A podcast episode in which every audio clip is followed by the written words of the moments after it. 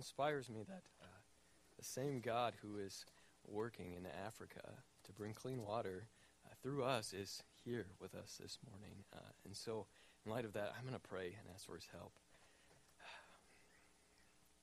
Heavenly Father, come before you in humility and desire that you be glorified this morning.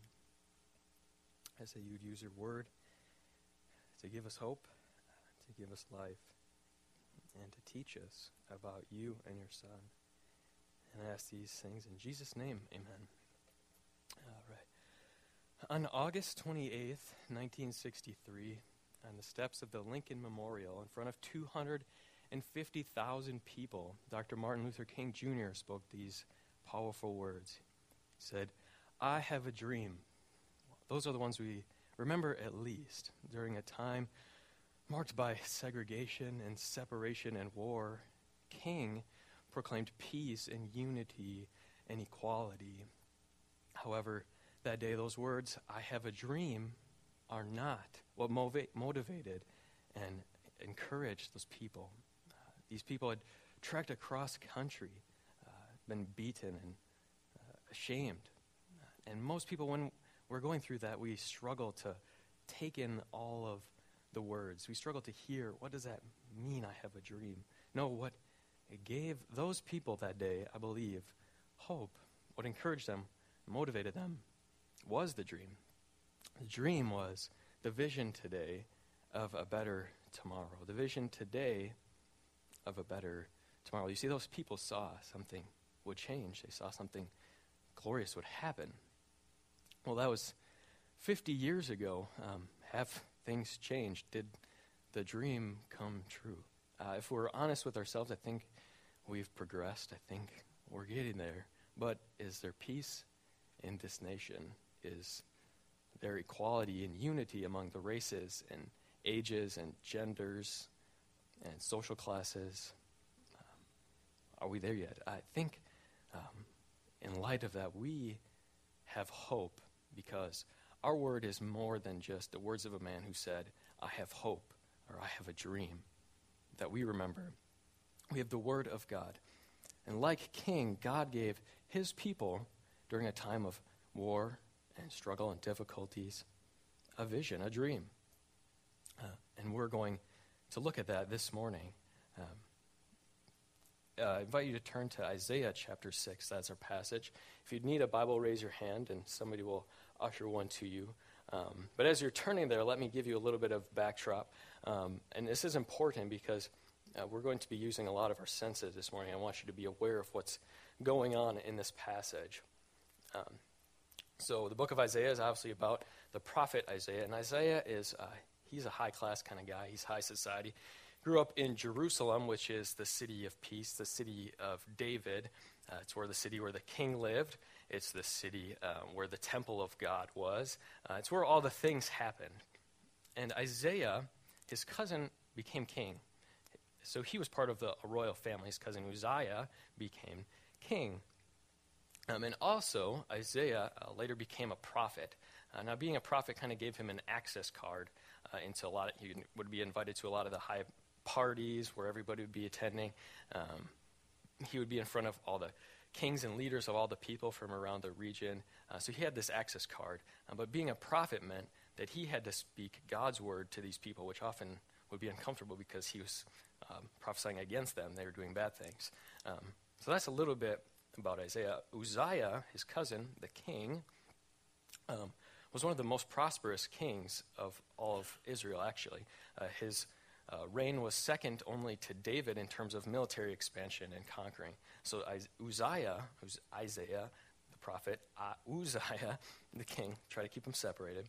Um, Uzziah uh, was a very prosperous king. Um, if, if, you know about the kings in the Old Testament, it said they either they followed the Lord or they did not follow the Lord. Uzziah, for most of his life, chose to follow the Lord. But because he got prosperous, um, and successful, sort of became puffed up and macho, you know, said, It's all about me. He's self inflated, and um, it's not about God, it's about me. And so he thought it would be a good idea for himself to go into the temple to sacrifice to God. If you know anything about the Old Testament, Going into sacrifice to God was the duty of the Levitical priests as the family of Levi. And so Uzziah tried to do that. He tried to supersede God, God's intended plan. And God did not like this. So God struck Uzziah with leprosy. Leprosy is a painful disease. So Isaiah sitting here watching his cousin, the king, go through this uh, trial of leprosy and dying. And meanwhile, the neighboring nations are all allying against God's people. Uh, and the Assyrian Empire, as we later read, they would come in and attack. So it's right in this time through uh, questions that they would have about what's going to happen after Uzziah dies, who's going to be king, and what's his reign going to be like. Um, how are we going to defend ourselves? And amidst all these fears and uncertainty, the biggest question they face is where is God and how is God going to fix this? What kind of God is allowing this stuff to happen? Uh, so let's jump in. Uh, we set our scene, and verse 1 really uh, sort of expands on that. It says, In the year that King Uzziah died, I saw the Lord. All right, stop there. So Isaiah watched his cousin struggle painfully, emotionally, and he passed away. He dies. And he's no longer. But Isaiah sees something that changes everything. So, point number one is what Isaiah sees changes everything. So, you have a blank piece of paper there to take notes. Um, you can jot some things down. There are a couple points, three points. Um, point number one is what Isaiah sees changes everything. So, what does he see? Um, you know, when you have an employer, they might ask you, Can you see to it that this is done? And you'll say, Well, we'll see. Do, do you see what I'm saying? we use this word see in a lot of, of different ways. Uh, and commentators, very smart people, much smarter than me, argue about what is exactly going on here. Does he really see it? Is he really in the temple and he sees the Lord, or is this some vision that he's taken away into? Um, we're not going to dive into that. We don't have time to go there uh, this morning, and it's really probably not in our best interest to, because in the end of the day, the Lord is still on the throne. Um, but it could be said that what Isaiah sees is a vision. Um, you probably have a heading in your Bible that says Isaiah's vision, uh, or it might be a dream. I think this is not an ordinary dream or a vision. I think Isaiah has an encounter that consumes him. It sparks all of his senses and, and impacts his intellectual capacity. It stretches his ability to reason and think about what's going on. Uh, it exhausts all of his emotions and overwhelms him. Uh, and it challenges him as a prophet, one who is to speak, challenges his communication abilities. And this is because what Isaiah sees is primarily about who Isaiah sees. Now, I'm going to read this for you, and then we're going to talk a little bit about it. It says, In the year that King Uzziah died, I saw the Lord sitting upon a throne, high and lifted up, and the train of his robe filled the temple. So, who does he see? He sees the Lord. He sees God. He sees Yahweh. It's the I am, the everlasting God, the God, the ruler, the king of the people of Israel. You see, Israel was a theocracy. That meant that God was in charge. The real word in Hebrew here is Adonai. It means Lord. It means king. It means the supreme ruler of all. So Uzziah, the king, dies, and what happens? Isaiah sees Adonai. He sees the Lord. So, what do we see? Um, you know, it, this uh, encounter impacted and it sparked all of his senses. And I asked you this morning uh, to use your senses as we engage in this passage. Um, you know, I was going to ask you to get up and you know high five each other to get you to okay touch and to look at each other. You know, sight and maybe smell each other. You know, smell and lick each other. No, that'd be weird. But you know, maybe me saying this is half as weird.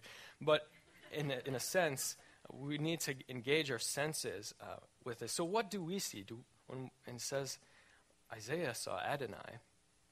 John, uh, in, in his gospel, he says that no one has ever seen God. Uh, what does that mean? Later in his gospel, uh, John chapter 12, verse 41, speaking about Isaiah, he says, He saw these things concerning him. He said these things concerning him because he saw his glory. Well, who is John talking about? John was talking about Jesus. Isaiah sees Jesus. Jesus is in your Old Testament. Did you know that? there he is. Adonai. He sees Jesus. And what does he notice about Jesus? He's, he notices a couple things. We're going to look at his posture, his position, and his presence. And that's what we notice in the rest of verse 1. It says, I saw the Lord sitting upon a throne. Now, the Lord is sitting. He's not standing, he's not walking around like I'm now. He's sitting. Uh, in, in our culture, we don't really get this, but sitting in the Hebrew culture means that your work is done. You're sitting because you are not working in the fields, you're not walking around, you're not busy doing anything. No, you're sitting because your work is done. That's, that's where Jesus is in this vision. He's sitting. And where is he sitting? He's sitting on a throne. So that must mean he's a king, right? So we see Jesus, who is the Lord, who is Adonai, who is God. So Jesus is God, but he's also a king. That is his position. He's the ruler, he's supreme ruler, he is authority. Um, and it says that he is high and lifted up. Now, does that mean that as we're picturing this image, does that mean that his throne is like floating in space? Right? Is that kind of what you're picturing? Um, is it like is it high and lifted up? No, that means that he's exalted, that he's supreme. That's what high and lifted up means. So that's his posture is sitting and he's on a throne as a king. And the train of his robe filled the temple. Now, now we're getting to engage in this encounter.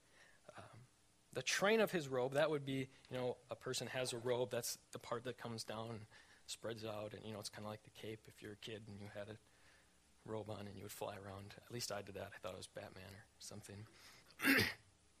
um, but the train of his robe, it filled the temple. That word filled, it literally means filled. So if we're engaging in this encounter, you know, his robe's filling the, the temple. I mean, that's a lot of fabric, right? Are you like eating it in this vision? Is that what you're doing? Well, let me tell you about a robe for a king. In ancient times, the robe dis- defined how powerful the king was. Because when a king conquered another king, he would behead that king, take his robe, and have it sewed onto his robe. So the longer your robe was, the bigger your robe was, and filled the temple, that means you were powerful.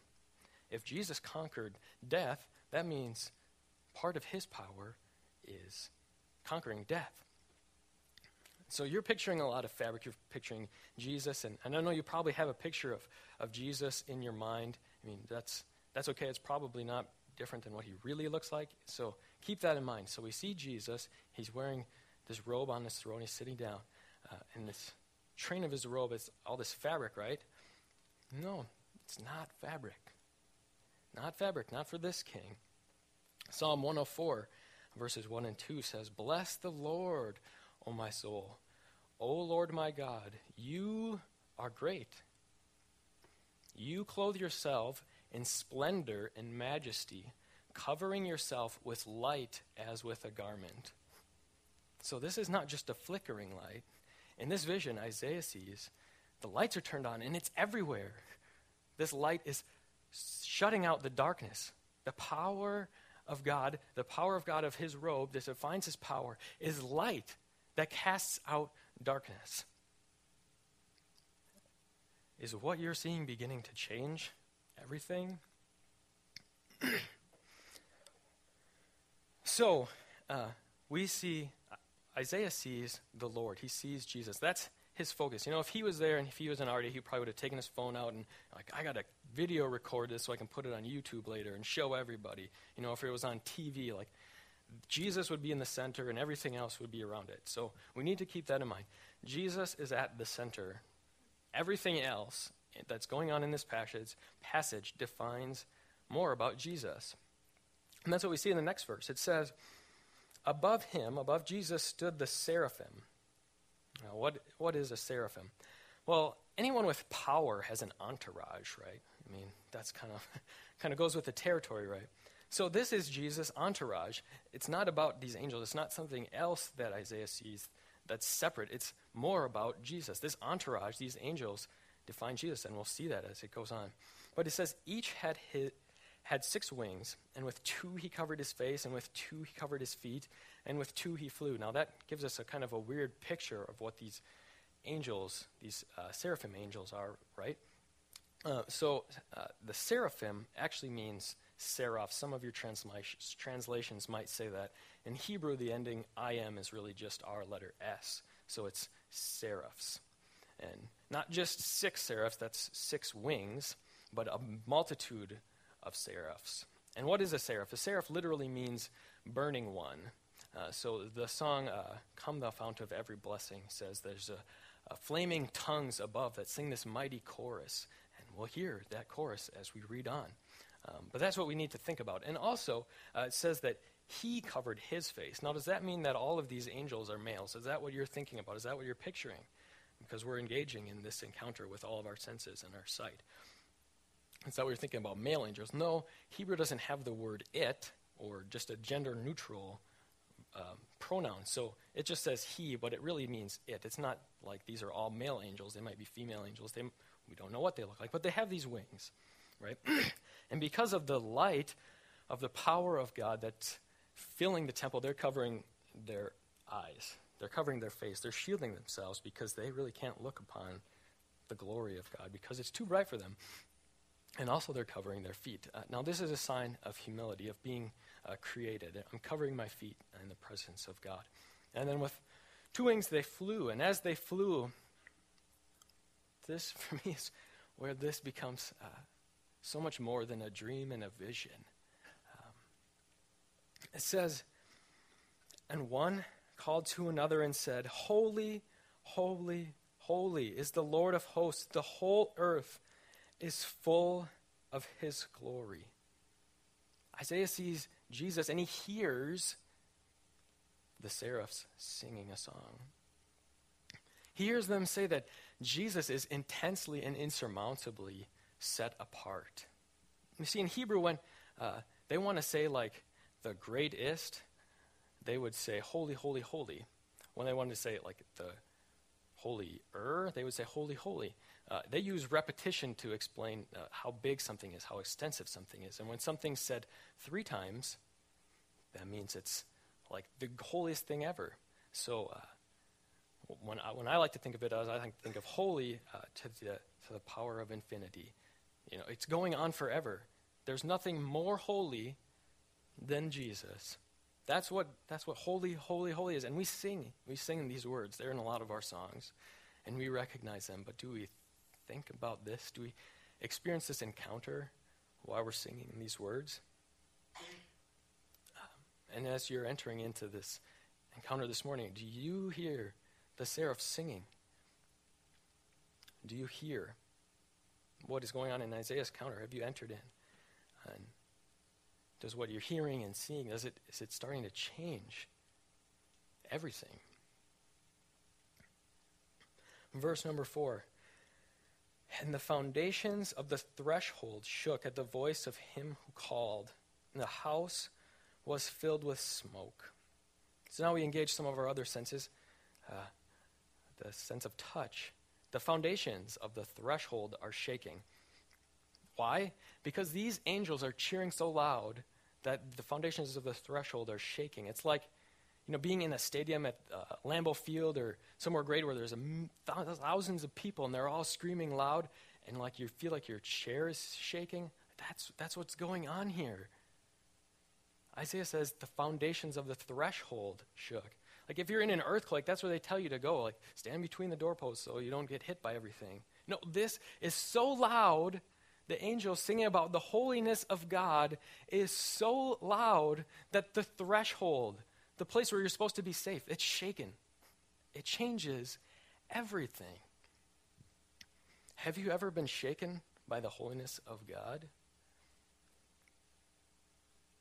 Do you ever hear others proclaim about his holiness, about who Jesus is?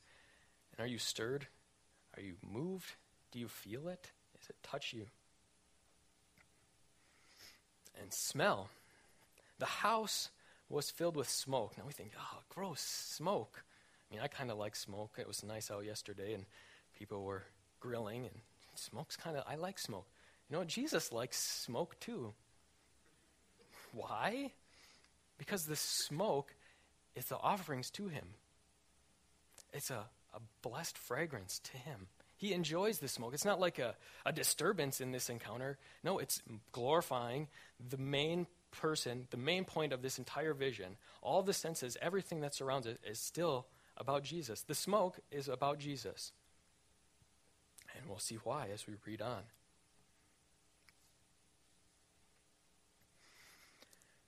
And at this point, uh, as we are overcome with all of the senses that we are experiencing,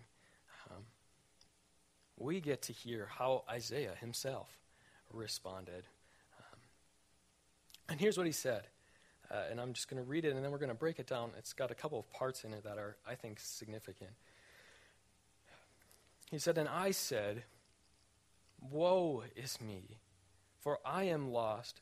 For I am a man of unclean lips, and I dwell in the midst of people of unclean lips. For my eyes have seen the King, the Lord of hosts. Point number two is what Isaiah sees, or who Isaiah sees, causes humility. Now, what is that humility? Let's break it down. First, he says, Woe is me. He doesn't say, Oh, poor me. Poor me, everybody else is treating me bad. Poor me, everything is just going wrong in this world. Poor me. No, he says, Woe is me.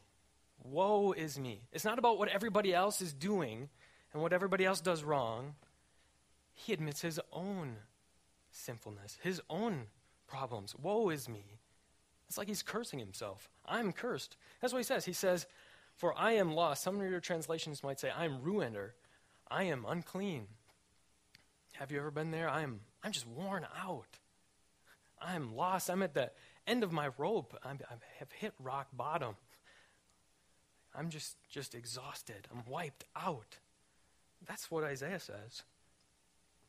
Why? For my eyes have seen the King what he sees changes everything, and it causes in him a response of humility. Not blaming other people, not poor me because of everybody else's problems, but because of my own problems. Not, you know, Uzziah, you went into the temple and defiled it. No, woe is me. Why? For I am a man of unclean lips, and I dwell in the midst of a people of unclean lips. Now, you might say, well, what you just said is not poor me. It's not what other people do. I don't think Isaiah here is blaming these people for, you know, I'm in the midst of un, other people. And we kind of do that sometimes, you know. I'm always surrounded by these uh, bad influences, and uh, I, I, see things in the media and I hear things, and, and it affects me. Yes, it does. Uh, but you're still responsible um, for your actions. Uh, he's not blaming them. He's just, I think, admitting the sins of the people, you know. I come from a people, we're, we're all just unclean. And he admits his own uncleanness. And what about him is unclean? Remember that song that those angels were singing? You know, they're, they're still singing it because when it says, and one called to another, in the Hebrew that means a con- it's a continuous verb. That means they just kept calling. They didn't stop singing. It's not like they just said it once and, all right, we're done. We're, you know, going to go eat snacks and have coffee. You know, they just kept singing the whole time. And what does he say? I'm a man of unclean lips. How do you think his words compare to what they were saying? How do your words uh, compare to what these angels are saying? You know, words are very powerful. Um, with them, we can build others up. We can encourage them. We can edify them. We can uh, exhort them. We can tell them God's truth. Um, or we can cut them down. We can destroy people. We can destroy another person's reputation. Um, we can destroy a person's feelings and views of God if we abuse God's word. Our words are very important. And as a prophet, Isaiah thinks about his job first. You know, I'm a prophet. I'm supposed to speak for God, yet my words are unclean. How, how you work uh, is sort of your words about who God is. Is the way you do work, does that say how holy God is? So uh, now that I've just beaten you all up and torn you all down, uh, let me encourage you. You know, there is hope. Isaiah said, I saw the Lord. I saw Adonai. Verse 6, he continues Then one of the seraphim, the entourage of God, flew to me, having in his hand a burning coal that he had taken with tongs from the altar. And he touched my mouth and said, Behold, this has touched your lips. Your guilt is taken away, and your sin atoned for. Now, remember when I said that everything in this whole passage is all about Jesus, right? Now, we kind of see in this part, you know, a separate, you know, the entourage of Jesus, a separate angel. We think, okay, there's just a separate angel coming over, and he's doing this weird thing to me. Um, but no, this is really more about Jesus than it is about this angel doing this thing. This, what he does is amazing. But Jesus acts as a priest, acts as an intercession, acts, uh, to intercede for us. Because if this angel is sort of an entourage, an angel means a, a messenger. He goes and gives us this message, this is his duty. Um, really, Isaiah sees Jesus in this angel coming to him. He doesn't see, okay, this angel's coming to me. This is a separate experience. This is all about the same experience. So now uh, we had some sights and some sounds and some feelings and some smells. Um, what about taste? Said he took, uh, he took a burning coal that he had taken with tongs from the altar, and he had touched my mouth. Do you taste it? What does it taste like? What, what, what, what was burning? I, want, I wonder. What do you think it was that was creating all the smoke? What do you think it was that was sacrificed on the altar to God? Remember how I said this whole passage is about Jesus? The power of God, if His light and His glory is, is filling this temple, it's all about Jesus. And in this, I think that Isaiah sees, he gets a picture of the sacrifice of Jesus. Now, Jesus came to this earth. He died, he rose. He, he was buried, and he rose. All because of sin. And that's what Isaiah sees here. It says, Behold, this, the sacrifice, part of the coal, has touched your lips. Your guilt is taken away, and your sin atoned for. You know, Jesus didn't just come in this vision. He didn't just appear to Isaiah in this vision and touch his lips in this encounter. No, Jesus really came to earth. He really died. He really rose again. He really defeated our sin. And that's what Isaiah sees. What I think is really interesting, it's not just you know, your sin is atoned for, your sin is covered. It means it's, you know, I don't look against it anymore. But your guilt is taken away for. Did you see that? The word guilt, it means like binding. Means like you're just bound up. Have you ever felt that way? Like you're just walking around and I mean, you're kind of like this towards everybody you meet. They say something, you're like, get away from me. I'm just, you just feel guilty. You're just all bound up. You're tight. You're just wound up because of your own sin, not because of other people's sin, but because you know that, woe is me. I am lost. But the power of God is the light that dispels darkness. And the power of Jesus takes away your guilt. The Bible says that as far as the east is from the west, so far are these things. That's pretty far.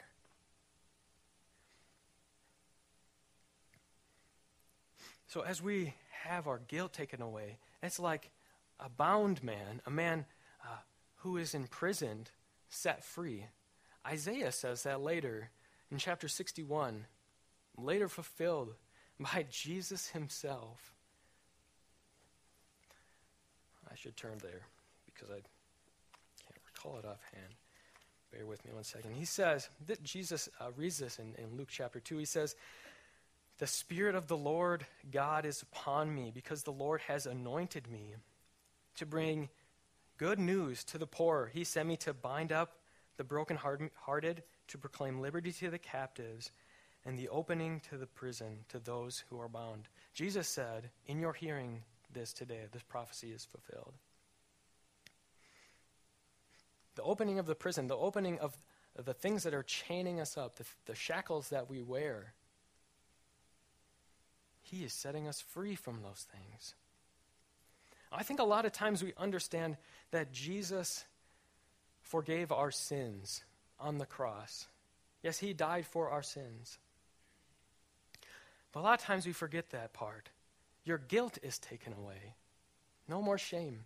Jesus doesn't want you to approach Him in light of His holiness feeling ashamed. No. Jesus, as God, as King, and as priest, also died for you, that your response could be different. And that's what we read uh, in verse 8. Isaiah says, And I heard the voice of the Lord saying, How sweet would that be? Isaiah just called out and said, Woe is me, I'm lost. You know, he admitted his sin, and yet he still heard the Lord. He said, Whom shall I send, and who will go for us? Then Isaiah said, Here I am, send me. And he said, Go. In our freedom from this guilt, Jesus gives us the ability to worship. Worship is really, I like the way one person put it. He said, is enjoying the uniqueness, enjoying the fullness of your uniqueness. So you are uniquely created by God to worship God, to glorify God, to be Him in this world. And you can do that as you come to Him in humility. Point number three is what Isaiah sees sets him free. Did it set you free? You know, um, when, doc, when Dr. King was uh, at those steps and, and those people, they sang, they sang a song. They said, Let freedom ring. Now, they were talking about uh, political freedom and, and racial freedom, and that's, that's great. I'm all for that. Um, but we can sing about real freedom. We can let freedom ring because Christ has set us free. And in that, we can worship Him because He is holy, holy, holy. He ho- he's holy beyond all things. He is holy insurmountably. And He is God, and He is King, and He is priest, and He died for you. Let me pray.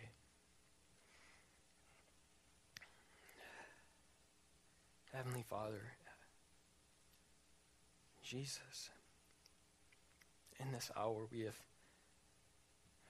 witnessed your glory and your holiness. Jesus, would you help us to be still and know that you are God? Jesus, as you've given us a glimpse of your holiness.